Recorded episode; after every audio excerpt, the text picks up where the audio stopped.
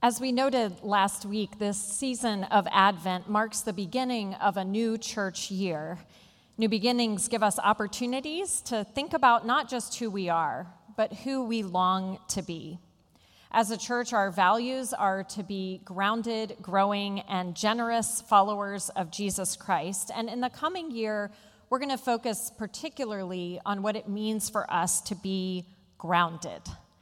This Advent, we are in a sermon series called From Generation to Generation, considering how our connection with those who have gone before us helps us to be grounded in what it means to be children of God. We are receiving support in this series from a sanctified art, a group of Presbyterian ministers who create artwork and liturgy and music for worship. Last week in worship, we heard the first 17 verses of Matthew's gospel, a genealogy that lists 42 of Jesus' ancestors, all the way from Abraham up to his parents, Joseph and Mary. It's a list containing a few names we might not expect in a Jewish genealogy, including some women and even non Jews. Today, Matthew goes from that wide panoramic view of Jesus' ancestry and moves to a tight close up of one individual, Joseph, Jesus' father by adoption. Hear now this reading from the Gospel of Matthew, chapter 1, verses 18 through 25. Now, the birth of Jesus the Messiah took place in this way when his mother Mary had been engaged to Joseph, but before they lived together, she was found to be with child from the Holy Spirit. Her husband Joseph, being a righteous man and unwilling to expose her to public disgrace, planned to dismiss her quietly. But just when he had resolved to do this, an angel of the Lord appeared to him in a dream and said, Joseph, son of David, do not be afraid to take Mary as your wife, for the child conceived in her is from the Holy Spirit. She will bear a son, and you are to name him Jesus, for he will save his people from their sins. All this took place to fulfill what had been spoken by the Lord through the prophet Look, the virgin shall conceive and bear a son, and they shall name him Emmanuel, which means God with us. When Joseph awoke from sleep, he did as the angel of the Lord commanded him. He took her as his wife, but had no marital relations with her until she had borne a son, and he named him Jesus. This is the word of the Lord. Thanks be to God. In Alaska, there is a visitor center that was originally built to showcase, one of Alaska's largest and most beautiful glaciers. It was built with a whole wall of windows facing the glacier and then huge curtains that could be pulled to cover the windows. It used to be that when a group of tourists arrived at the center, they would gather in a group in front of the windows and someone would teach them about the formation of this glacier. And then, at just the right moment, the curtains would dramatically part, revealing this magnificent sheet of ice for all to see. The windows are still there in this center, but instead of a glacier, now, when the curtains part, visitors see a lake of water, which came from the glacier melting. Today, we heard Becca read Isaiah's dramatic proclamation that's like a buildup before the curtains part. Look, Isaiah says, here is your God. God will come. God will come and save you. But then in our second reading, it's like the curtains open, and instead of this transformation that Isaiah described, we see the equivalent of a lake where a glacier used to be. A young man full of fear and despair. The woman he's supposed to marry is pregnant. He knows he's not the father. Now, in their culture, Engagement itself was a contractual agreement, like a marriage. so he will have to officially break their contract. No matter how quietly he does this, it's a small town. People are going to know and people are going to talk. Then, in the middle of what we can imagine are one of many nights of fitful sleep, Joseph has a dream in which an angel of the Lord speaks to him and essentially repeats those words of Isaiah Be strong, do not fear. Look, here is your God. God is coming to save you and the whole world. When Joseph wakes up, that dream has not changed his reality. Mary is still pregnant, and Joseph is now the young man being asked to stake his reputation on a dream. This story reminds us that the promises of God look different up close, especially when they are applied to the complicated, unplanned events of our lives. As Joseph's hopes for his future crumbled, he receives this promise from God, a promise that is for us too, and that goes something like this It's not the way you thought I would come, but I am coming to be with you, to be one of you, to save you and the world. Years ago, an article in the Christian Century described these weeks leading up to Christmas as the numbing season a season of parties and gift buying and decorating, of commerce and consumerism and visits to family. This year, we add the weight of expectation of our first holiday in three years, not shrouded in anxiety over new COVID variants as well as the fatigue that has come from a difficult fall when other viruses have been rampant. The writer of the numbing season concludes No wonder many of us are likely to dread Christmas almost as much as we look forward to it. If you think this sounds like an exaggeration, I can tell you that in my experience as a pastor, it's not. This time of year, pastors often hear comments like, I just can't get into the holiday spirit this year. This season is just too painful since, and here you can fill in the blank, since my loved one died, since I lost my job, since the diagnosis, since my relationship fell apart. When we make Christmas only about parties and gifts and joy and celebration, we can easily become overwhelmed by everything that isn't merry and shiny and bright in our lives. This is why Advent provides such a welcome antidote.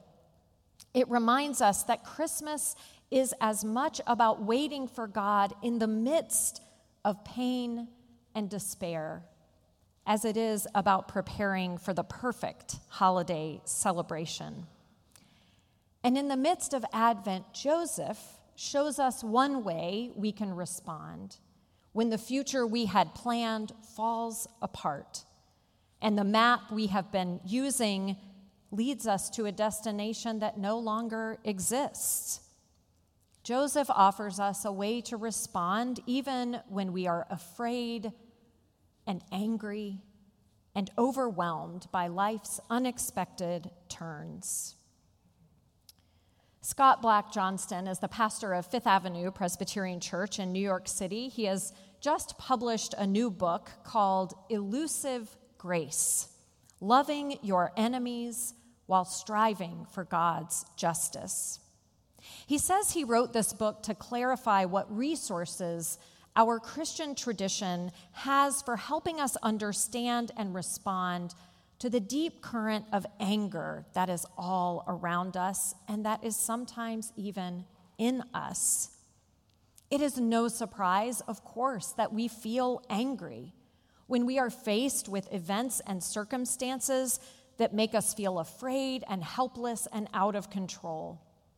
But it's also no secret that this anger can end up spiraling in ways that are hurtful and unproductive.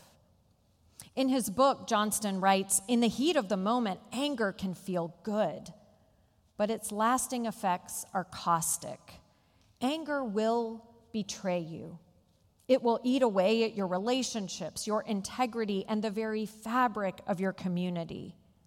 Scripture repeatedly describes God as slow to anger and abounding in steadfast love. The Apostle Paul counsels people to let go of their anger by the end of every day. Do not let the sun go down on your anger, he writes in his letter to Ephesians, and give no opportunity to the devil. Can you imagine for a moment the anger Joseph must have felt when he heard the news that his fiancee was pregnant? Can you imagine how that anger might have been stoked when he heard her claims that she got pregnant not in the usual way, but by divine intervention?